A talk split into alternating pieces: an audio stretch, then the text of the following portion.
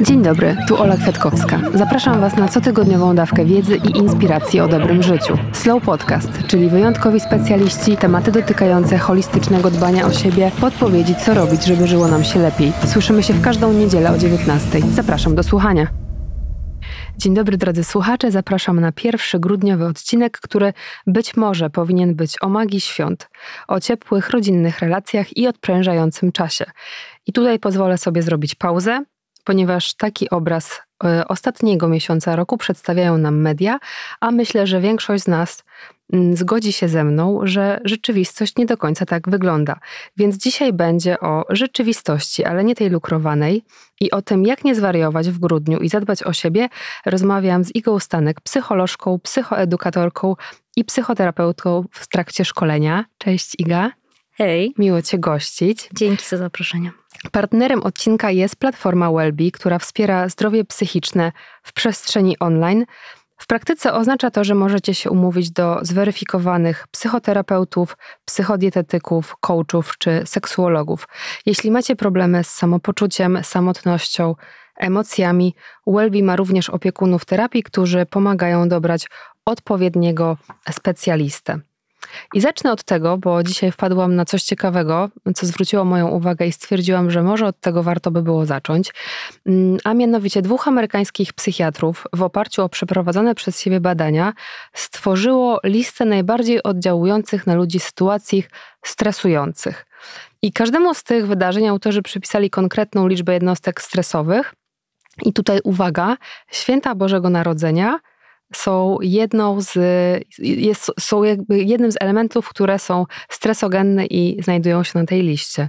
I zacznę od pytania, czy to nie jest paradoks, że ta magia świąt i te ciepłe relacje, o których trochę na początku wspomniałam, a tutaj z drugiej strony mówimy o stresogennych sytuacjach i świętach Bożego Narodzenia? Myślę, że masz rację, jak mówisz y, o tym, że tu mamy jakiś paradoks, bo z jednej strony mamy tą taką pluszową wizję świąt i tego, jakie one są rodzinne, ciepłe, idealne, perfekcyjne, bla, bla, bla, tak dalej a z drugiej no jest to wydarzenie jednak bardzo stresujące dla, mm, tak myślę, takiego pokolenia mm, młodych dorosłych przede wszystkim, chociaż y, no, pewnie pokolenie naszych rodziców również się tym stresuje, tylko trochę inaczej, nie? że oni mają inny zestaw oczekiwań względem mm, tego wydarzenia, tej okazji niż my, też inne potrzeby związane z całą tą otoczką. Ale myślę, że też widzę, jak to u mnie w gabinecie te tematy się, się przewijają, że jednak y, ci młodzi dorośli no już nie mają w głowie takiej wersji świąt jak nasi rodzice.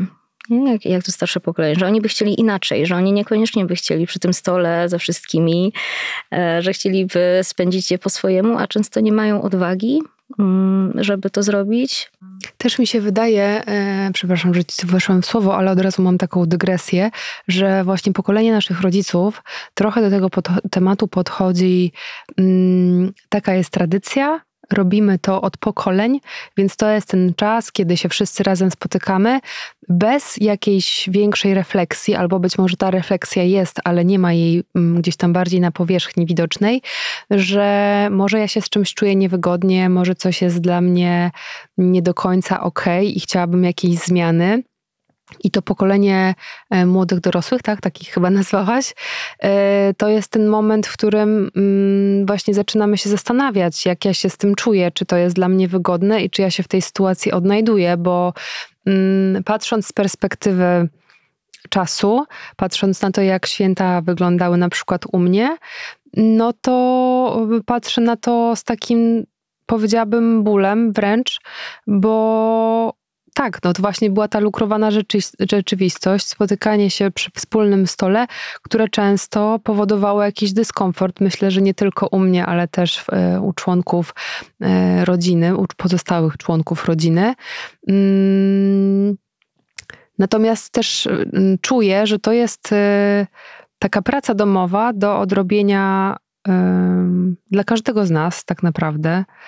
Taka weryfikacja, właśnie jak ja się z tym mam, czy dobrze się czuję w tej sytuacji i czy jest jakaś możliwość na zmianę. I uważam, że to jest pewnie bardzo trudne, bo jak w ogóle w tym wszystkim, zakładając, że po drugiej stronie może nie być zrozumienia, jak w tym zadbać o siebie i jak w ogóle takie rozmowy z rodzicami, no bo tutaj myślę, że w większej mierze mówimy o rodzicach, e, rozmawiać, czyli na przykład ja nie chcę wrócić do domu na święta i jak do tego w ogóle podejść. To jest super trudne. Tak myślę, żeby dojść do tego momentu, w którym my w ogóle sobie pozwolimy na to, żeby pomyśleć, że możemy się z tymi rodzicami jakoś skonfrontować w tym temacie. Nie, że y, ten etap chyba poprzedza w ogóle taka refleksja, czy właśnie to, co powiedziałeś, czy to jest moje, czy, czy nie. Nie, że wokół świąt, tak jak mówisz, jest ta tradycja, ta cała otoczka, która jest przekazywana od pokoleń, jest pewien przekaz taki transgeneracyjny, przekaz rodzinny, bardzo mocny, e, który często zmienia się właśnie przez pokolenia. To nie jest tak, że. Mm, że to się tak zrobi, e, to trochę na nas spada, na to młode pokolenie, że my staramy się coś z tym robić, ale mam wrażenie, że no jeszcze trochę czasu potrwa, aż ta elastyczność e, wejdzie nie? jakoś mocniej. Mm, I tym bardziej, tym trudniejsze jest to zadanie dla nas. Nie?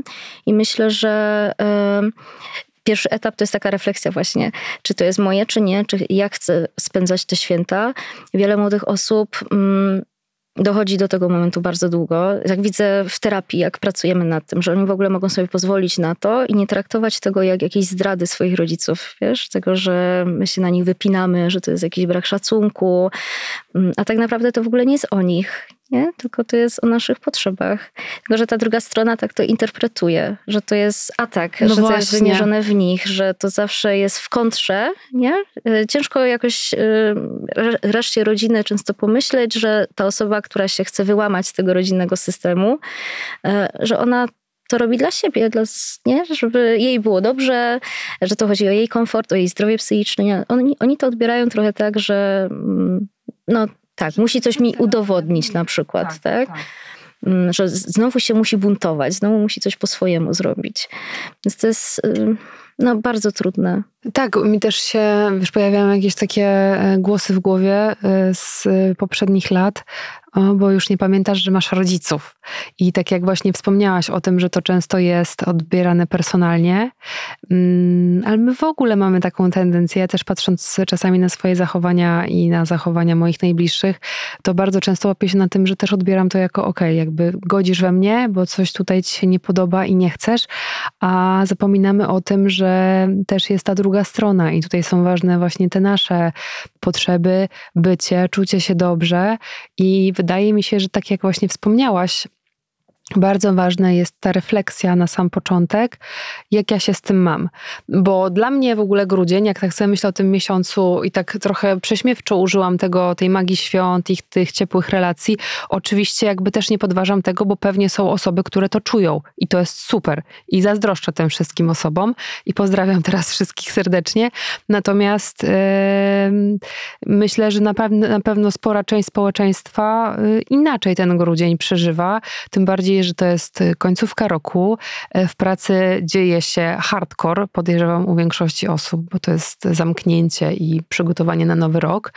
I teraz jak w tym wszystkim w ogóle zatrzymać się i zastanowić się, ok, to czy ja mam przestrzeń jechać do rodziców na święta, czy ja w sumie bym się chciała zawinąć w kokon i leżeć sobie z Netflixem i z herbatą przez całe święta. Jak to zrobić, żeby się zatrzymać, tak? W ogóle o tym y, jakoś pomyśleć. Mm, no to jest ciężkie pytanie, bo, bo tak mm, sama po sobie, nie? Jak, jak patrzę na siebie e, w, w, tych w tym grudniu, czy w ogóle w tej końcówce roku, to, to widzę, jak dużo mam pracy i tak jak mówisz, pewnie większość osób jest w takim życiowym kołowrotku i może nawet e, nie znajdzie tej przestrzeni na to, żeby zreflektować, tylko na jakimś automacie będzie wchodzić w te przygotowania do świąt, e, ten cały harmonogram, który, który rodzinny, tak? który się powtarza z roku na rok. Mm, ja sobie myślę, że to jest też kwestia takich oczekiwań względem siebie mm, i jakichś takich takiej niewygórowanej poprzeczki, żeby sobie nie stawiać, też dużo od siebie nie wymagać. Nawet w kontekście tej komunikacji z rodzicami i konfrontowania jakiegoś z tych rodziców, że nie, nie wiem, czy ty zauważasz w takiej przestrzeni na przykład instagramowej, psychoedukacyjnej, że jak są te posty takie jak na przykład rozmawiać z rodzicami o świętach, to one mm, tak jakby no, no, no zachęcają mocno do tego, żeby tych rodziców jakoś tak zderzać z tym z tą, z tą swoją wizją tych świąt. Ja nie widzę w tym nic złego, jeżeli osoba dysponuje takimi zasobami, taką też odpornością psychiczną, tak, i ma siłę, żeby to robić, ale myślę sobie też, że jeżeli ona tego nie zrobi, ale zrobi jak jedną dziesiątą, no nie, tego zadbania o siebie, tego idealnego, które tam ma w głowie, to, to już będzie super, że ona może do tego dochodzić latami, bo mnie często w gabinecie pytają osoby, czy ja muszę z tymi rodzicami się konfrontować. Wiesz, to jest takie pytanie, że ja nie do końca wiem, czy to wychodzi od nich i z ich potrzeby, że naprawdę, bo być może mają taką super silną potrzebę, żeby tam nie jechać, ale nie mają tej gotowości i oni się jeszcze bardziej mm, yy, i piętnują, że nie dość, że oni tam nie chcą jechać, to jeszcze są tacy słabi, że nie są w stanie tym rodzicom tego powiedzieć. Ale to jest w ogóle zobacz, i my mówimy o relacjach z rodzicami, potencjalnie z najbliższymi osobami, chociaż wiadomo, że w rzeczywistości to też e, czasami wygląda inaczej. Natomiast y, też mnie zaciekawiło jedno słowo, którego użyłaś, e, bardziej stwierdzenia, czy mamy siłę, żeby z nimi, żeby o tym im powiedzieć. I tak sobie myślę w ogóle, o jakich tutaj, wiesz, paradoksach rozmawiamy, tak? Że z jednej strony właśnie te święta, magia, ciepło, a tutaj konfrontacja z rodzicem, któremu boisz się powiedzieć o tym, jak się czujesz tak naprawdę, ale ja też jak widziałam po sobie przez kilka lat ostatnich, jak to się zmieniało u mnie na przestrzeni czasu, bo ja jestem rodzinną osobą, ale święta nie są dla mnie synonimem ciepła, nie są dla mnie synonimem fajnej, rodzinnej atmosfery. I ja przez lata właśnie zagryzałam zęby i nie chciałam tej konfrontacji. Właśnie nie chciało mi się trochę. Też wiedziałam, że po drugiej stronie być może, e, znaczy no być może, wiedziałam, że nie będzie zrozumienia, więc e, też e, nie wchodziłam za bardzo w te mm, jakby argumenty dlaczego. I przyszedł taki przełom, bo któregoś roku, już nie pamiętam, to było 2-3 lata temu, tak się złożyło, że miałam bardzo intensywny czas i w tym okresie wyleciałam po prostu na wakacje wakacje. Nie było mnie przez ponad miesiąc w Polsce, no i tutaj jakby no nie, nie, nie było jak tego przeskoczyć. No wiedziałam, że nie wrócę i to był przełom. To był przełom i co ciekawe, to jest, to jest w ogóle dla mnie bardzo ciekawa obserwacja, z którą też chciałabym się podzielić. Po tym przełomie ja poczułam potrzebę i jednak teraz z chęcią jeżdżę na święta do domu. Jak poczułam, że mam tą przestrzeń, że ja przez, w tym jednym roku Zrobiłam święta po swojemu na plaży z drinkiem, biegając sobie w oceanie. I później właśnie mm, przyszły kolejne święta, i ja naprawdę, i teraz nie lukruję, moje podejście się zmieniło. Oczywiście też się zmieniły jakby rodzinne mm, sytuacje, troszeczkę się rodzina pomniejszyła, więc ja też poczułam taką potrzebę w ogóle bycia. Ale czy to też nie jest tak, że jak my sobie to damy, jak zobaczymy, jak się w tej sytuacji czujemy, czy jest nam wygodniej, czy nie, to wtedy łatwiej nam jest wrócić do tej rozmowy z rodzicami? Myślę, że może coś w tym być. W sensie, że jak ty poczujesz, że, mm, że możesz w ogóle, że masz wybór, tak? Że to nie jest, y, że nie jesteś w tej roli dziecka, y, tylko jednak w roli dorosłego, który może o sobie decydować i postawić tych rodziców przed no, faktem dokonanym, tak? Jadę, nie ma mnie, no nic z tym już nie zrobicie. To, to jest to wyzwalające. Mam takie wrażenie, że później też y, dynamika w tej rodzinie, tej, tej relacji się zmienia, że jak ty to zrobisz raz i pokażesz tym rodzicom, że no, też te święta bez ciebie będą, nie? że świat się nie kończy, że ciebie nie ma przy tym stole, też po tej drugiej stronie coś się zmienia w tym postrzeganiu. Oczywiście, że tam będzie pewnie dużo, nie wiem, czy u ciebie tak było, nie mówię, że u ciebie tak było, ale pewnie będzie dużo poczucia winy, jakiegoś generowania, wstydu może. To też jest takie bardzo mm, mocne narzędzie kontroli w wielu rodzinach. Nie? Ale dopóki tego nie zrobisz, no to, to nie poczujesz nie będzie też tego. tej zmiany. W, tak, nie? tak, ale tak jak wspomniałam, no to był to jakiś totalny przełom, bo też E, ja miałam zawsze wyzwania, żeby mm, namówić na inną wersję świąt. Inną mam na myśli, nie musi to być syto zastawiony stół, tylko możemy pojechać do fajnego domku w lesie i tam też będzie miło i może być rodzinnie i to też będą święta. I faktycznie po tym, po tym roku, że tak powiem, mm, kiedy nie zasiadłam do stołu, to pewne rzeczy się zmieniły. Ostatnie święta akurat nie Boże Narodzeniowe, tylko te kwietniowe. Spędziliśmy e, nad jeziorem i to było super. Natomiast jeszcze wrócę do tych takich trudniejszych tematów, że tak powiem, bo już tutaj się zrobiło trochę luźniej. Za ale, dobrze. Tak, mm, bo wspomniałaś o tym, że wrócę do tych rozmów z rodzicami, jak jesteśmy jeszcze w tej sytuacji, gdzie ta rozmowa jest przed nami i ta niewygoda, dyskomfort, i ważne jest to, o czym wspomniałaś, żeby najpierw w ogóle wyczuć się w tej sytuacji i dojść do tego, że okej, okay, to może to jest o tym, że ja jednak nie chcę jechać do domu. Jak w ogóle ten dialog z drugą osobą zacząć? Myśląc też w tym wszystkim o sobie. Myślę, że dobrze jest wychodzić od takich komunikatów ja. Także ja bym potrzebowała, żeby coś tam się zadziało albo i nie że ja bym potrzebowała odpocząć, ja bym potrzebowała jakoś nazwać, próbować nazwać te swoje potrzeby i wychodzić od tego, że, że właśnie, że to jest o mnie, nie, że to nie jest jakiś atak na ciebie, że to nie chodzi o, o ciebie, mamo, tak, że coś robisz źle, mm, żeby próbować tego rodzaju komunikacji. Um, może tak być, że to wpadnie na jakiś taki podatny grunt i się uda i, i będzie super. Um, jakoś z mojego doświadczenia, ale wiesz, to jest też ten kontekst, że no jak pracuję z kimś, to jednak mam do czynienia częściej z tymi nieprzyjemnymi sytuacjami. Rzadko kiedy bywa tak, e, że ta druga strona podchodzi do tego tak bardzo łagodnie i z takim dużym zrozumieniem. I mam takie poczucie, że gdyby nawet mm, ta osoba, e, powiedzmy ten młody dorosły, bo już się tak uczepiłam tego, tego pojęcia, mm, wiesz, komunikowała się bezbłędnie e, językiem, mm, metodą komunikacji bez przemocy, tak, i robiła wszystko książkowo, to, to i tak może nie wpłynąć na tą drugą stronę. To i tak może zostać źle odebrane. Więc to jest jedna część, żeby jakoś sobie ułożyć ten komunikat, to co chcę powiedzieć, co jest dla mnie ważne. Też, żeby to miało okazję wybrzmieć nie tylko dla tej drugiej strony, żeby ona zrozumiała, tylko może nawet bardziej dla mnie, że ja dla siebie nie to robię, że to jest ważne, żeby ta druga strona mnie usłyszała, że może to jest nawet ważniejsze, żeby ona usłyszała niż zrozumiała. Myślę też sobie jeszcze w te święta może zostawmy na chwilę z boku ale też e, o grudniu w kontekście takiego czasu, kiedy dużo się dzieje. E, to, o czym wspomniałyśmy, czyli mm, dużo obowiązków w pracy, mm, jakaś taka presja, mam wrażenie, nadchodzącego nowego roku, że ja muszę teraz w ogóle się spiąć i wejść na wyżyny swoich możliwości, żeby mm, zacząć nowe rzeczy, żeby wszystko sobie zaplanować, żeby mm, wejść ten nowy rok z klasą, że tak powiem, trochę też prześmiewczo oczywiście. Mm, jak w tym wszystkim też zadbać właśnie o to swoje zdrowie mentalne, żeby nie dać się przygnieść temu, bo jednak, no niestety, media też podkreślają ten czas, chociaż wydaje mi się, że to też już się zaczyna trochę zmieniać dzięki temu, że chociażby powstają takie podcasty, jak my dzisiaj rozmawiamy sobie. Ale jednak jest tendencja do tego, że właśnie nowe postanowienia, jak ci się e, udało zamknąć poprzedni rok, jakieś takie podsumowanie, które dla pewnie niektórych osób może być budujące, bo się dużo zadziało, to był świetny rok, ale dla niektórych wręcz przeciwnie może być takim totalnym ciosem.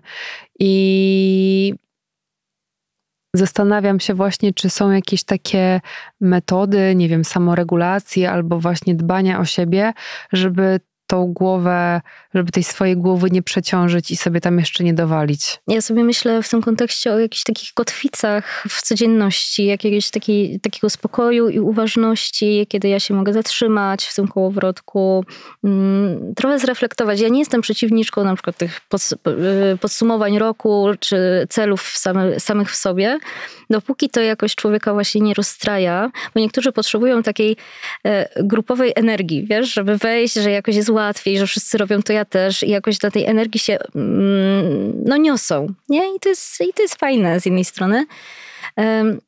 Myśląc o tych rzeczach, pomyślałabym sobie tylko, czy ja wychodzę z takiego punktu, że chcę o siebie zadbać e, z miłości do siebie, czy, że to jest w zgodzie z moimi potrzebami, wartościami, tym, co dla mnie ważne, czy bardziej wychodzę z takiego punktu jakiejś nienawiści do siebie albo jakiejś, nie wiem, nie wiem czego, wstydu, niechęci, um, bólu, że ja muszę komuś dorównać, y, że ja jestem w jakimś wyścigu, tak, muszę komuś coś udowodnić, że bardziej tej swojej motywacji bym się przyjrzała, co za tym stoi tak naprawdę, nie? Z jakiego ja punktu startuję.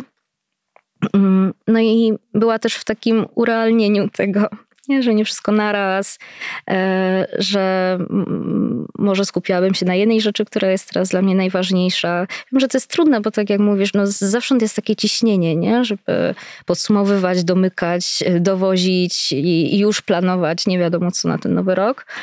Mm, myślę sobie o jakimś takiej praktyce też chyba samowspółczucia, nie? Tylko, że mogę trochę inaczej, mogę wolniej. To są niby tak proste rzeczy, ale tak trudne, mam wrażenie, dla wszystkich nas. No bo takie samo współczucie e, w kulturze, w której gratyfikujemy mm, więcej, lepiej, jak najwięcej, może być trudne, żeby właśnie wyjść z tego i powiedzieć: Dobra, ja mogę mniej dzisiaj i się nic w związku z tym nie stanie. To dla mnie też jest e, bardzo mocno połączone z praktyką odpuszczania sobie i nie, nie do, dowalania, ale no właśnie, jakby media też kreują y, ten czas jako czas bardzo intensywny i super, że wspomniałaś o tym właśnie step by step, żeby sobie realnie się zastanowić, na co ja w ogóle mam przestrzeń, co ja realnie jestem w stanie zrobić bo ja też byłam e, w ogóle mistrzem, jeżeli chodzi o zapisywanie się na wszelkie kursy, spotkania, warsztaty. To było kilka dobrych lat temu, e, tylko mi temu jeszcze oczywiście towarzyszyło FOMO, mm, że no jak to muszę wszędzie być, to są najfajniejsze spotkania, więc poszerzające moją wiedzę, ale w końcu, i to był proces, i myślę, że cały czas w tym procesie jestem, zaczęłam doceniać ten czas nic nie robienia. Że w sumie, jak ja nie pojadę na te spotkanie, albo warsztaty, albo nie wiem, no nie wezmę tej książki, dzisiaj nie poczytam, to czy coś się realnie w moim życiu zmieni? Nie, choć z drugiej strony to jest też coś, gdzie, z czym ja się na co dzień. Yy, zmagam, takiego słowa użyję i myślę, że pewnie niektórzy z nas, którzy nas słuchają też.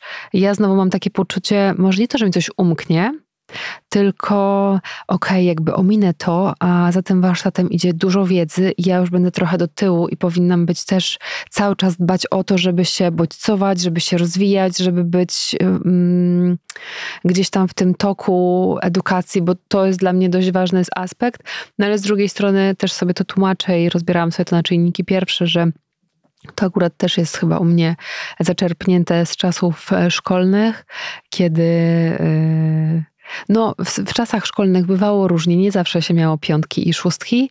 Y, i gdzieś tam wracam, bo ta poprzeczka była wysoko postawiona i wydaje mi się, że ja teraz w jakimś stopniu chcę to nadrabiać, żeby jak najwięcej się jeszcze rozwijać. I, i to jest w tym wszystkim trudne właśnie, bo mm, patrzysz, oglądasz się w prawo, w lewo i każdy coś robi, mm, więc ty też w ten kołowrotek trochę wpadasz, a to zadbanie właśnie o głowę jest chyba ważniejsze niż robienie tysiąc różnych tak, rzeczy. Tak, ja też e, myślę, że to, że żyjemy w, w takiej kulturze, jak mówisz, kulturze brzydko mówiąc zapierdolu, gdzie wszyscy więcej, więcej, więcej, szybciej, szybciej, mm, no, no to nie ułatwia. E, ale też jak mówiłaś o tych czasach szkolnych, pomyślałam sobie o tym, że jak my już leżymy na tej kanapie i słyszymy taki głos w głowie, że wstawaj, nie trzeba coś robić, to czyli to jest głos. Wiesz, ja tak lubię sobie te głosy i w sobie, ale też po, pomagam klientom swoim je identyfikować, czyli to jest głos, bo często to nie jest ich. Nie? Tylko na przykład mamy, która uważa, że jak kobieta leży na kanapie i się leni, to jest darmozjadem i że to w ogóle nie ma przestrzeni na coś takiego. E, albo, nie wiem, ja się do dzisiaj z bratem śmieję, że nasz tata nas pytał, czy nam grozi czwórka na koniec roku. nie, że grozi, to, no tak, to tak, jest zagrożenie. Tak, tak. I no teraz nas to śmieszy, nie? Ale no, pamiętam, że to było dość stresujące w, w tym wieku szkolnym dla nas. Mhm. Więc może dobrze sobie te głosy w głowie oddzielać. Y, ja lubię też mm, mówić o takich wewnętrznych naszych częściach, nie? że mamy jakiegoś wewnętrznego krytyka, który nam tam, wiesz, cały czas w tej głowie dudni, nie? co my powinniśmy w tej chwili, a dlaczego jesteśmy jeszcze, e, nie wiem, w tyle za, inni, za innymi, e, ile jest tu jeszcze do zrobienia, że może warto byłoby go jakoś mm, od siebie trochę oddzielić, nie? że to nie jestem ja, tylko to jest ten jakiś głos, który mi tu każe robić różne rzeczy i próbować się do niego zdystansować, jakoś go rozbrajać albo wchodzić w polemikę z nim. Że ja wcale nie muszę, jak sobie poleżę, to tak jak mówisz, świat się nie zawali, nic się nie stanie. Tylko to jest trudne, żeby właśnie praktykować to rozdzielenie. To też jest kwestia jakiejś uważności, to się chyba nazywa dyfuzją tak e, profesjonalnie w terapii akt ale akurat ja nie aktuję, także się tak do końca nie znam, ale jakby ktoś był zainteresowany, to może sobie zgłębić to ćwiczenie. Ten, tak, to ten dialog myślę, że jest bardzo ważną rzeczą, żeby sobie właśnie powiedzieć, dobra, dzisiaj sobie daję na luz i w ogóle nic się faktycznie nie stanie, tylko realnie, no bo czasami są sytuacje, gdzie trzeba coś zrobić, no i wtedy trudno, zagryzamy zęby, z czymś się nie wyrobiliśmy, ale jednak y, częściej lubimy sobie dowalać, y, a warto sobie też właśnie dowolić z drugiej strony, dowalić relaksem, a nie mm, ilością rzeczy do zrobienia. I wrócę na moment jeszcze do świąt, bo przyszła mi taka refleksja i myślę, że chyba super by było, żebyśmy to też powiedziały, że to, że podejmy, podejmujemy taką decyzję, albo w ogóle, że pojawia się jakaś myśl w głowie, że ja nie chcę wrócić na święta do domu, mm, czuję się z tym niewygodnie, to nie oznacza, że jestem zła, niedobra, nie spełniam oczekiwań, tylko to świadczy o myślę, ciekawa jestem, co ty powiesz, ale myślę, że to świadczy o tym, samoświad o samoświadomości i o tym, że ja wiem, czego ja chcę. Żebyśmy tego nie odbierali jako coś wycelowane w nas i schylamy głowę i robimy, bo tak wypada, tylko słucham siebie i podążam za tym, co mi mówi mój wewnętrzny głos. To jest bardzo o tym, co mówisz. Też myślę o takim wychodzeniu z jednej roli, że na przykład wychodzeniu z roli córki tak?